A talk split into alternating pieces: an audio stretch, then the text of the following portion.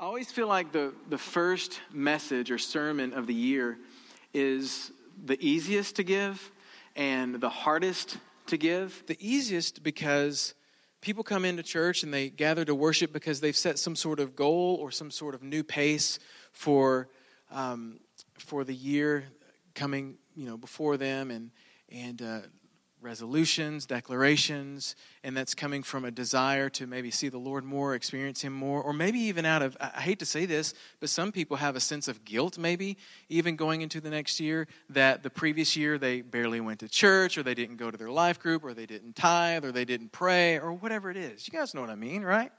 And so we come and we gather on the first week of the year with all kinds of things in our hearts. That's what makes it the easiest because people, for the most part, are in a really good place, an excited place. The thing that makes it hard is you're the one that's supposed to tell them, you know, something encouraging and something that will inspire them to the next week, and then the next week, and then the next week. You guys understand what I mean? And so it's both the easiest and the hardest. Every year, right around the end of November and through the month of December, I always pray and ask the Lord, Lord, I would love a word or a phrase or an idea, something for the next year that would lead us and kind of push us into um, this next season of our lives, not only as a church, but also individuals. And uh, if you'll remember last year, um, I prayed and, and I felt like the Lord was saying, seed time and harvest, that it was going to be a year of sowing and reaping. And many of you took that to heart. I know I did. And uh, if you if you um, have been tracking with us, you know that as a church, it's been a great year of harvest. We've seen such a um, such a growth in our church in, in really every area of ministry, from youth to children's. Um, normally, you know, there's all kinds of um, people here, um, and so we've seen we saw that seed time and harvest, and um, all kinds of growth. This year, I felt like the Lord gave me two words. I really believe that He gave me two words for our church, but I, I feel like one way or the other, it's for us as individuals as well. And the words are further deeper. And in fact, as I was praying, that's how it came to me further deeper, further deeper. And, um, and so, you know, I, I feel like I hear those words and I begin meditating on those words. I begin praying and asking the Lord what that means. And uh, very, very quickly, a scene from the Bible popped into my head. It was a very familiar scene to me because it's, it's one of my favorites. And it's in Luke 5. Go ahead and turn there. Luke chapter 5. Luke chapter 5. And while you're turning there, I want to go ahead and give you my sermon in a sentence. If you've been tracking with us for a while, you know that I, I like to narrow everything that I'm going to say down to really one sentence in case that's all we can remember on our way out. Um, tonight, my, my sermon in a sentence is, and I hope you wrote further and deeper down somewhere on your notes or on your Bible, 2016. But my sermon in a sentence tonight is God's desire is nothing less than to fill our nets. God's desire is nothing less than to fill our nets. Now let's look at this scene that I feel like the Lord led me to to clarify that phrase or that those two words further deeper. I'm just going to read it and then we'll go look back over it. You guys ready? How many of you got pens and papers and taking some notes? Some of you do. Hey, listen, I want to encourage you to take notes. Take notes, write things down, not because they're my words to say, but because it can give you something to ponder on, chew on later on in the week. Write some things down. Normally, the Lord has very specific words for people in the room, and it's, it's always amazing to hear how people um, are spoken to by the Lord. Okay, further deeper, God's desire is nothing less than to fill our nets. So in Luke chapter 5, starting in verse 1, it says, Now it happened that while the crowd was pressing around him, him being Jesus, and listening to the word of God, he was standing by the lake of Gennesaret. It's also called the Sea of Tiberias. Um, most of us know it as the Sea of Galilee. Okay, so Jesus is walking um, close to and along the shore of the Sea of Galilee. And it says that he saw two boats lying at the edge of the lake. But the fishermen had gotten out of them and were washing their nets. And he got into one of the boats, which was Simon's, and asked him to put out a little way from the land. And he sat down and began teaching the people from the boat. When he had finished speaking, he said to Simon, Put out into the deep water and let down your nets for a catch.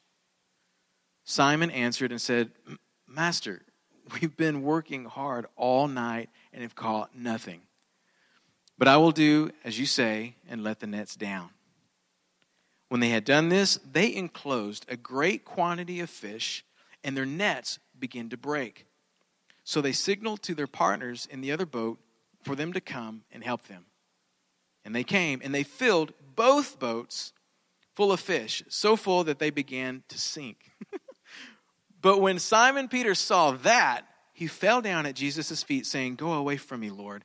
I'm a sinful man for amazement had seized him and his companions because of the catch of fish which they had taken. And so were James and John, sons of Zebedee, who were partners with Simon. And Jesus said to Simon, Do not fear. From now on, you will be catching men. When they had brought their boats to land, they left everything and they followed him. This is a good story, and I'll be honest, there are so many ways to chop this up. I want to keep it really simple, very um, short and plain. Looking back over this, there's a few things that stood out to me as Jesus is walking along the shore of Galilee.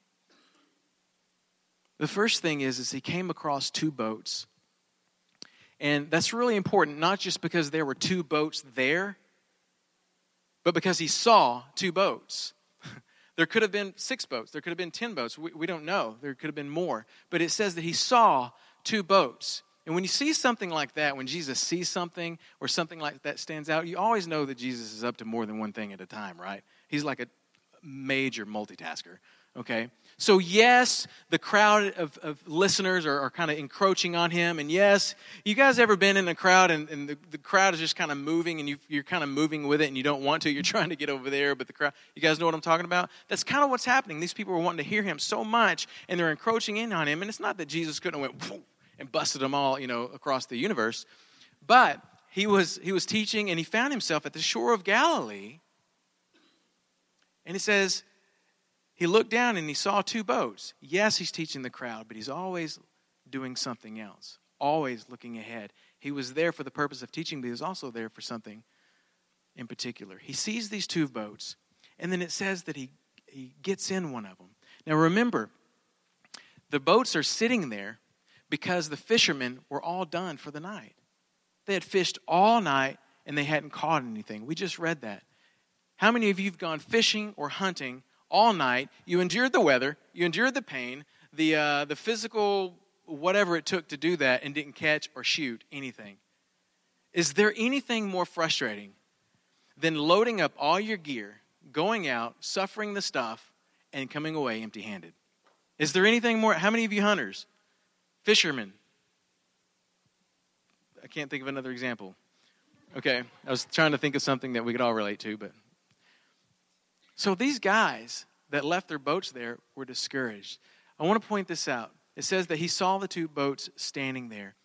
Different versions of the Bible translate it differently. I love the way the message translate it, translates it because it's probably the most accurate. It says, and he saw two boats tied up. Because if they weren't tied up, most likely they could drift out or the water could come in. And so they were tied up. Certainly they could have just been pushed up on the sand. But a lot of times we tie those boats off or we tie them up. And one of the things that the Lord showed me was for us to experience all that He has for us this year. And we'll, we'll get more to what that is. But it starts with overcoming the discouragement the pain, the hurt, the disappointment from the previous year or the previous years and to untie the boat. That's the first thing I would want you to write down is, is untie. Like untie. What is it that has you in a place of discouragement or keeps you in that place of discouragement?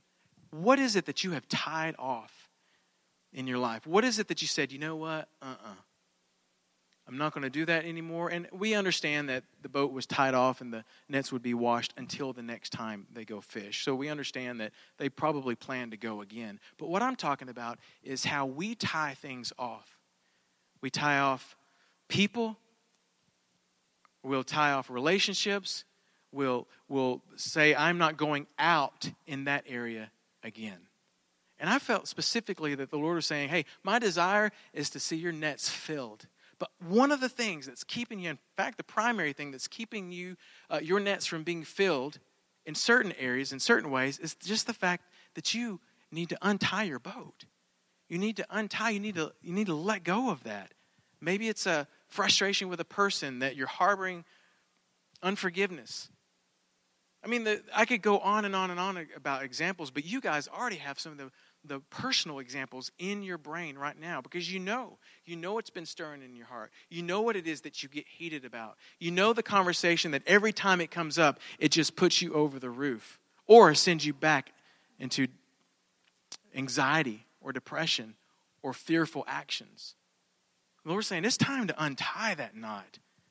It's time to, it's time to, to let that be gone.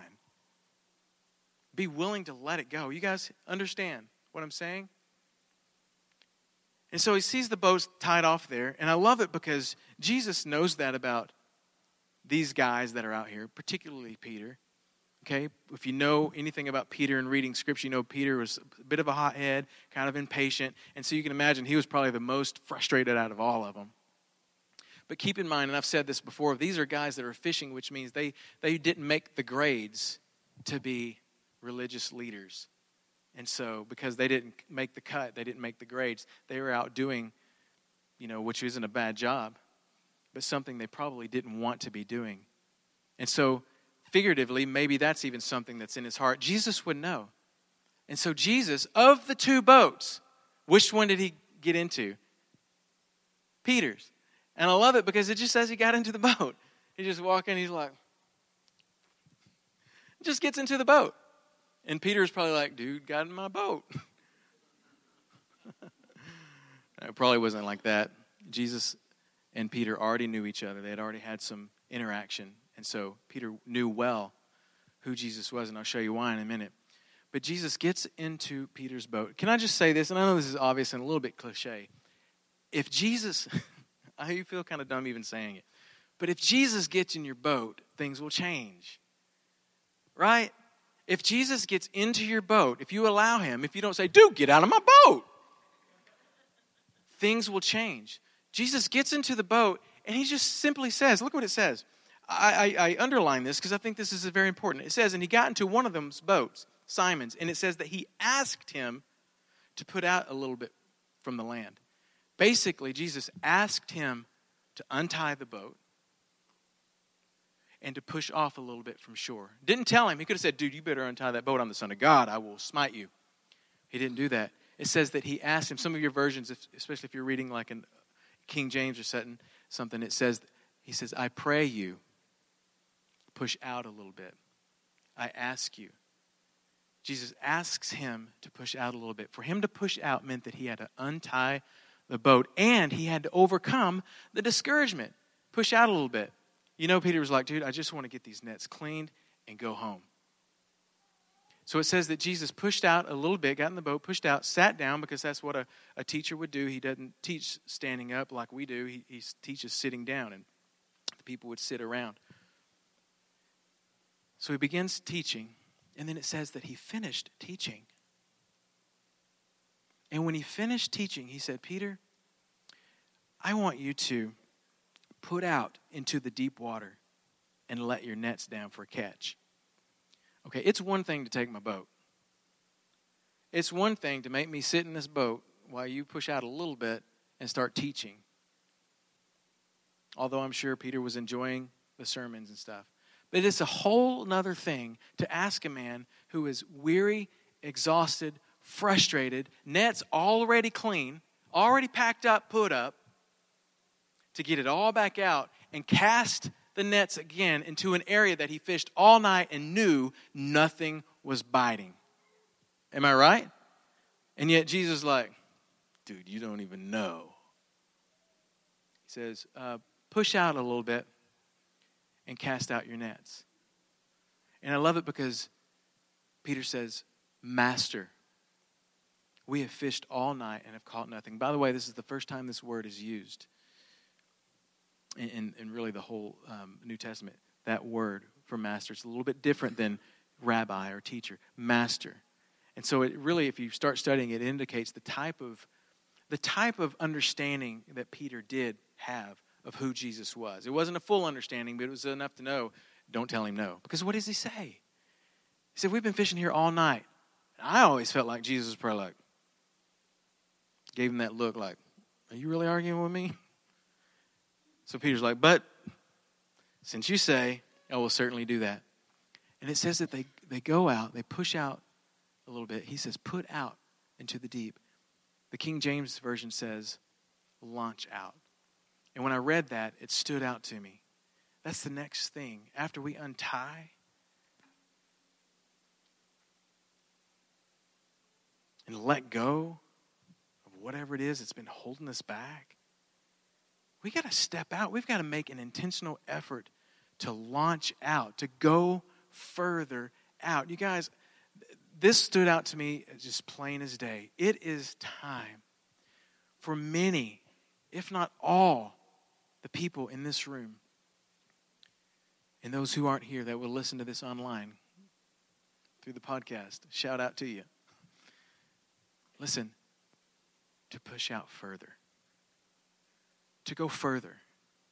Not to be content to be on the shore, certainly not tied up. Not even being content with being out a little bit from the shore with Jesus in the boat. You guys hearing what I'm saying? But to say, I'm going to go further. And I could talk an hour about ways to do that, but it's the stuff we talk about all the time everything from prayer, worship, personal devotion, getting in God's Word. Go out further. Why not? Why not? Why not 2016? Take your relationship with Jesus a little further. A little further. You know why we don't? Because of the very reason we were tied off. We did that before. We didn't catch nothing. It didn't pan out. You know, people go fishing or they go hunting. They don't pack up all that stuff thinking, I'm going to get all this stuff together. I'm going to go out. I know I'm not going to catch anything, but I'm going to do it anyway. No, right? He does that. They go out with full expectation of catching something, right? And you've even dreamed of it. You have this dream while you're driving on the way to the lake or to the deer lease of imagining that fish you're going to catch, you know, and you're salivating and you're ready. And you're thinking, this buck is going to have this many points, or I'm going to get this many does, I'm going to have this many lamb chops. Well, I guess it wouldn't be lamb chops. You know what I mean?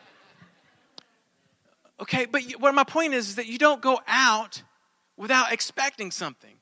So all of us, one way or the other, have gone out before. We've put out for before. We've maybe tried to go out further before and we didn't catch anything. And so you're asking me to go out into that territory again and put myself through that disappointment? If you have a faith and trust in God's word and you have an understanding of what God, his desire for you is, his desire being nothing less than to fill your nets, then yes, put out a little further. Go a little deeper. Go go grab grab whatever it takes and and go further with the lord. Maybe go from no minutes of devotion per day to five minutes or five to 15 or 15 to an hour whatever i know that it looks different for everyone but the point is is 2016 why not go a little further why because god wants to fill your nets he wants to fill your nets. I was thinking about how those two words, further and deeper, go together. Further and deeper. And here's what I feel like the Lord was saying. When you go further out from the shore, the further you go, the deeper you go. Some of you are like, yes, but haven't you ever heard of a sandbar? You can find yourself 30, 50, 100 feet out and be standing in. I get that. Okay, barring the sandbars. Okay. Typically, when you go further from the shore on a lake, in the ocean, the further you go out, the deeper you go. And you don't even have to worry about the depth. Your commitment isn't to the depth. The depth is God's responsibility. He's the one that created the ocean. You have no control over the depth. All you have control over is how you are paddling or pushing forward to go forward. And the promise, I believe, that you see in different ways all over God's Word is that if you will just commit to go further, God will naturally take you deeper. Isn't that right?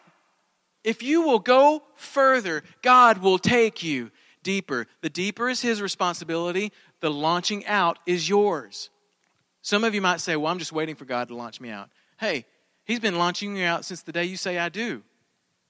Since you, the day that you said, I will come, I will follow. He's been launching, He's never stopped. We're the one that tie up the boat because the catch of fish was not what we thought it would be or whatever untie the boat, and launch out. Listen, I don't know if I'm emphasizing this enough, maybe too much. There are those, in, in, and I won't even just say this room, I think in the Christian faith, that are literally sitting on the shore, tied up, um, bound up, in chains. I mean, I could say this a bunch of different ways. Something that is holding them back and still. If you're a believer, it's worth addressing it. And once you do, listen. And some of you may have already addressed that, and you're like, what next? I'm telling you what next. Go further. Go further. 2016, go further with the Lord. Here's, here's something I thought about this week, and, and I, it pains me to say this, but I know it's true. There are some that don't want to untie. Maybe even some in this room, if we were to statistic, statistically get into it. There are some people that simply do not want to untie. There's become a familiarity and a um, comfort in the lack of movement, the lack of waves, if you will, the lack of work, the lack of uh, um, chance, the lack of the, uh, holding back. Uh, I'm not going to set myself up for whatever it is. I, will say it again. I think there are people who are not willing. It's not on their heart. It's not on their radar to untie the boat. Can I challenge you? That is nowhere close to godliness. It's, it's not. If there's anyone in this room, even now, something's coming up and like, I'm not touching that. I'm not going to go there. I'm telling you right now, that is not God. That is the flesh, it is not the spirit. And you may have to pray hard towards that. But here's the thing that I thought too even those who may not be tied up, may be out a little ways from the shore in the boat with Jesus hanging and chilling. To go any further, it's just not on your heart. And it pains me to say that and have to speak that. But there are some sitting in this room, it's not even on your radar, on your heart to go further. It's just not. And I've got to, I've got to, I've got to, I feel like it would, I would be a terrible shepherd if I were to not challenge that and say, don't be like that. Untie and go out. Well, I don't know. Well, it doesn't matter. But what if it, it doesn't matter? But what if we don't catch enough? It doesn't matter. Well, what if our boat sinks and we drown? Well, then you go to heaven. You know what I mean? It's going to be all right if you're in Christ. If you are in that place, I don't, I haven't wanted to, I don't want to go any further with the Lord. I'm content with this. I'm telling you, that's not godliness. That's not godly to be content with not going further. Now, you'll notice that after he pushes out, Peter gets past his pains and frustrations of the night, obeys Jesus. Really, if you if you want to if you really want to narrow it down, he has faith. You know, I don't, I don't know, maybe he was just humoring Jesus. I don't know, but it really doesn't matter because he did. He pushed out. They went out. And what does it say happened? It says that they cast their nets again. And that's my third thing cast again. tie, untie, launch out, and cast again. Because this time, after a whole night